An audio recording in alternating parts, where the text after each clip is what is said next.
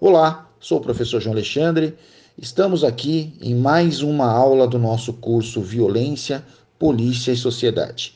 Continuando, hoje trataremos da nossa, da nossa unidade didática 4, o tema a submissão do policial ao ordenamento jurídico. Já entrando direto no tema, nós temos que compreender que o cidadão ele nasce livre e, portanto, ao ser inserido na sociedade, essa sociedade a qual ele passa a pertencer e pertencerá até a sua morte, ela é regida por normas, por costumes, é, por condutas previamente estabelecidas que visem exatamente a boa convivência, a paz social e o desenvolvimento dessa própria sociedade a qual ele pertence.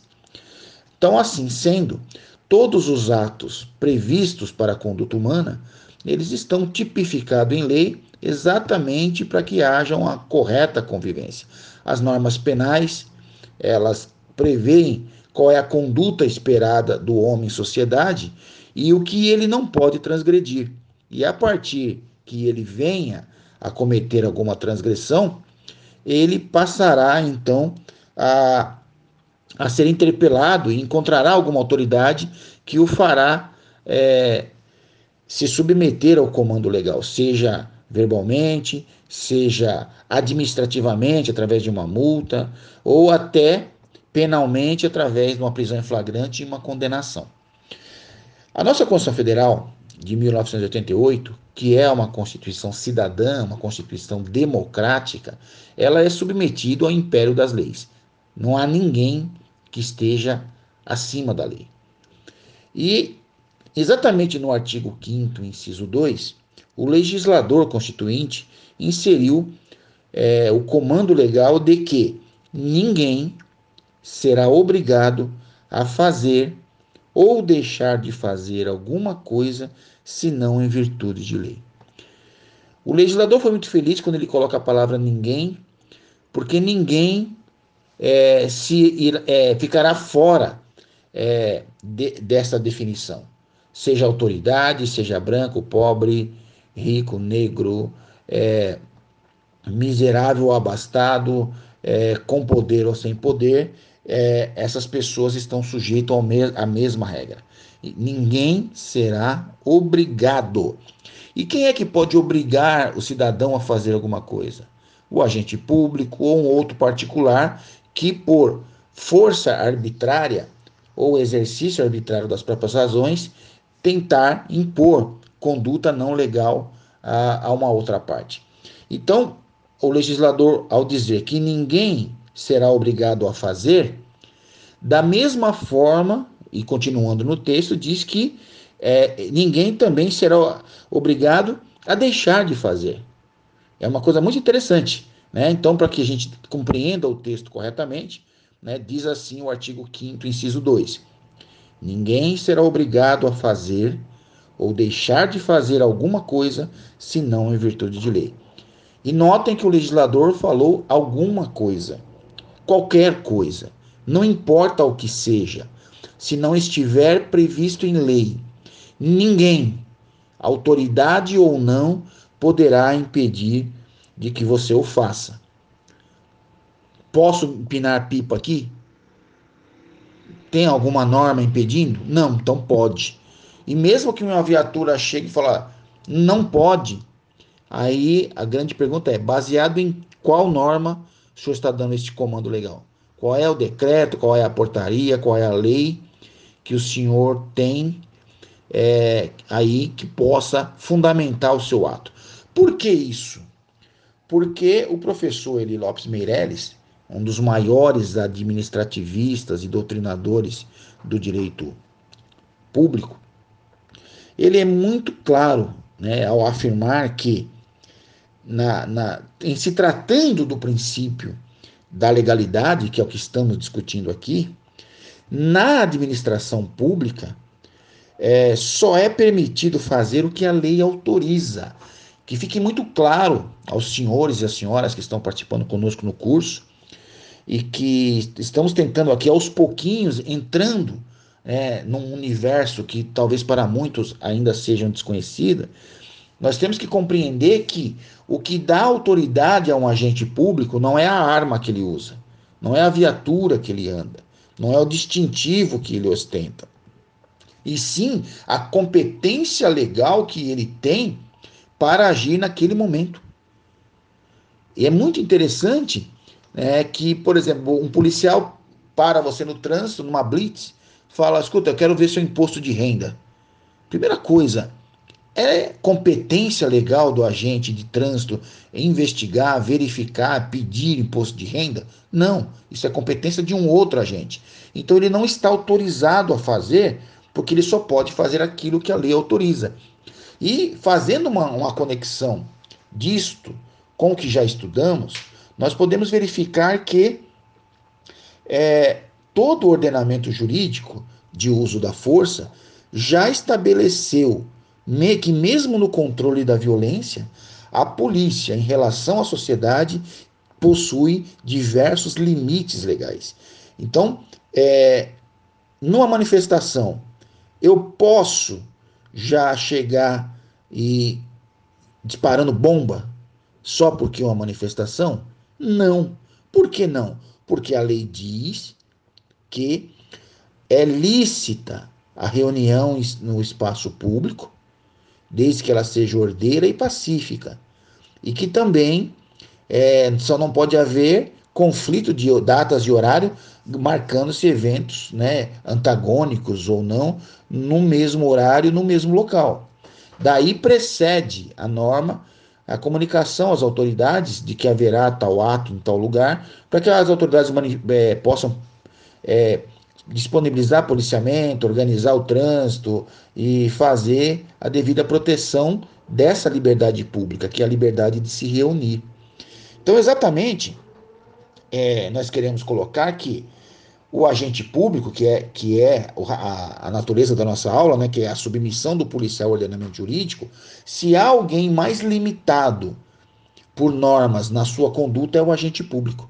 Porque ao particular é dado que ele faça o que ele quiser, desde que haja uma lei que diga que ele não pode.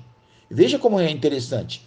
Para o particular, ele pode fazer qualquer coisa até que ele encontre uma lei que diga que ele não pode. Ao agente público é diferente. Ele só pode se a lei dizer que ele, que ele deva fazer.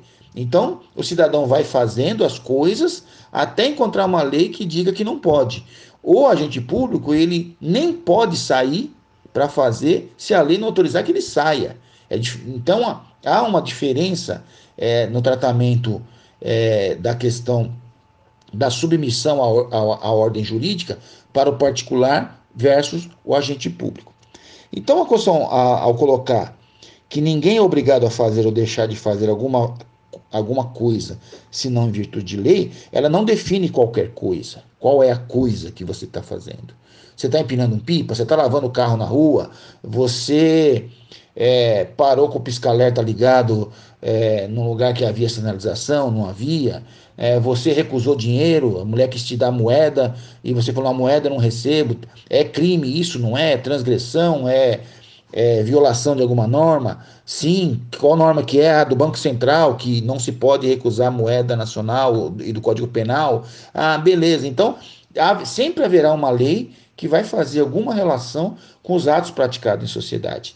Mas vejam, esses atos praticados pelo cidadão são totalmente lícitos é, para que é, não sejam impedidos, uma vez que não há lei anterior que o defina.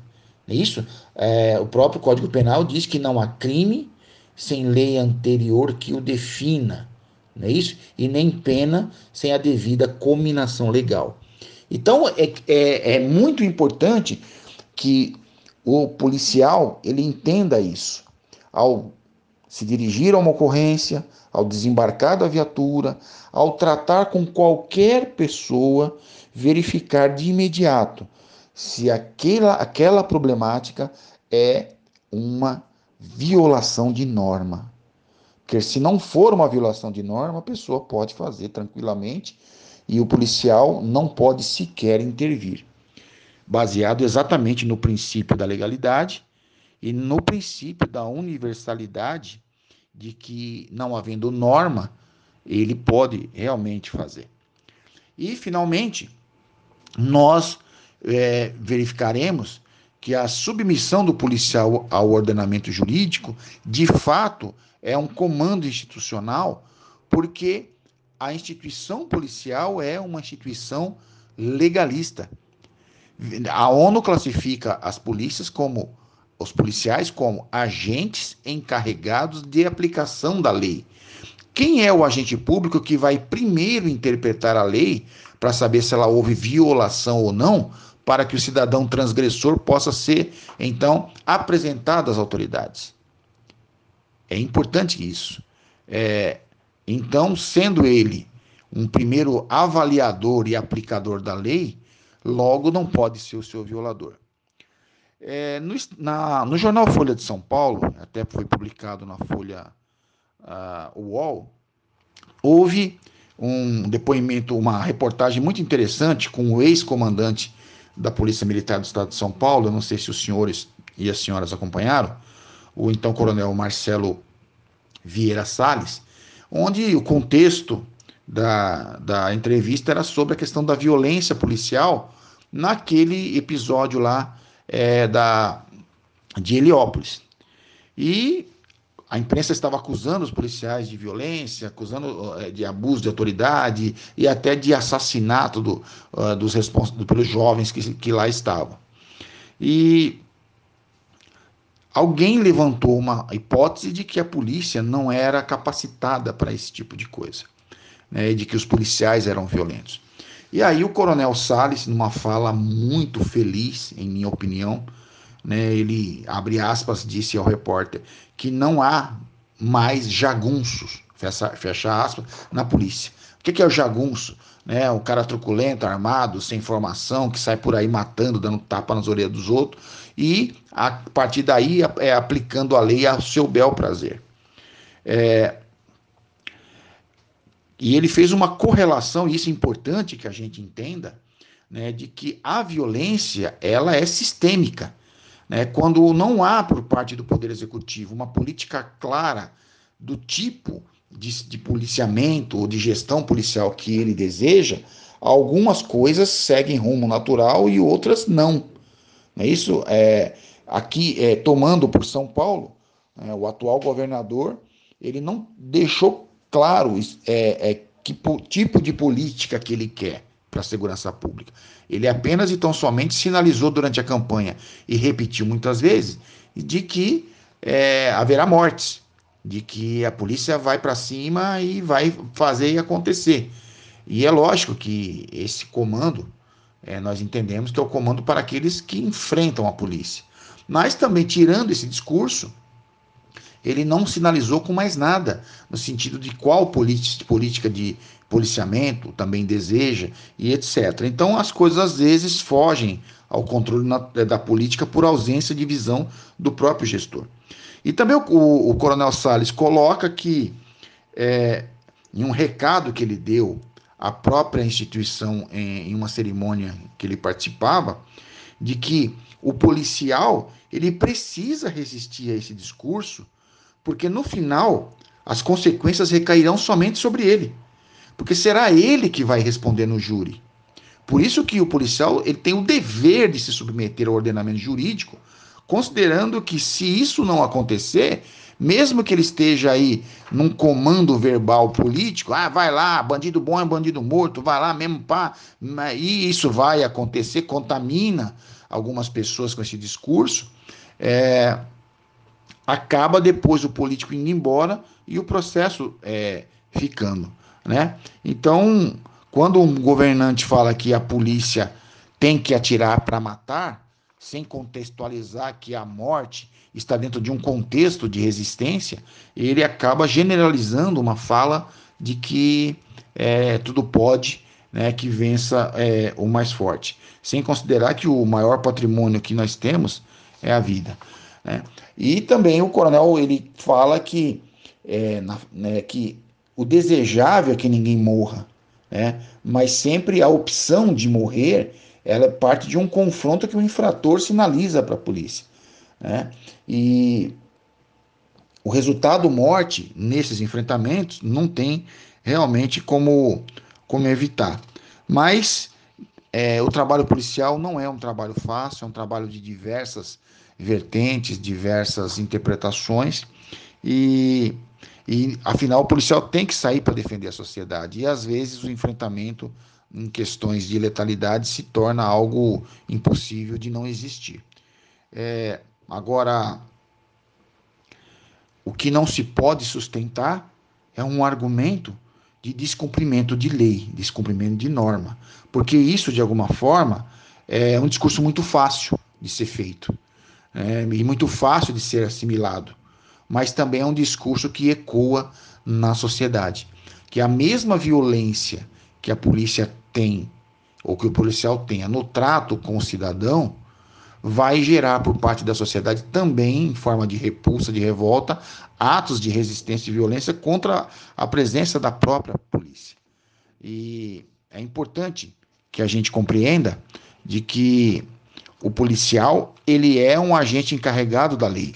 Ele tem poder de parar as pessoas, tem poder de solicitar documentos, tem poder de verificar seus antecedentes, tem poder de conduzi-lo à, à presença da autoridade policial, que é o delegado de polícia, é, e, e tem o poder de prendê-lo e tirar a sua liberdade, tirar o seu direito de ir e vir, através de decisão judicial transitada e julgado, para que, a, a, de alguma forma, a lei se faça cumprir caso é, a pessoa seja um infrator. Mas nós não podemos também permitir que no ato do exercício da função este policial ele venha transgredir norma, ele venha se afirmar a sua ação em cima de um ato arbitrário, é, extrapolando os limites da legalidade e fazendo com que todos os demais acontecimentos a partir disso se tornem é, comportamentos também ilegais. Ok?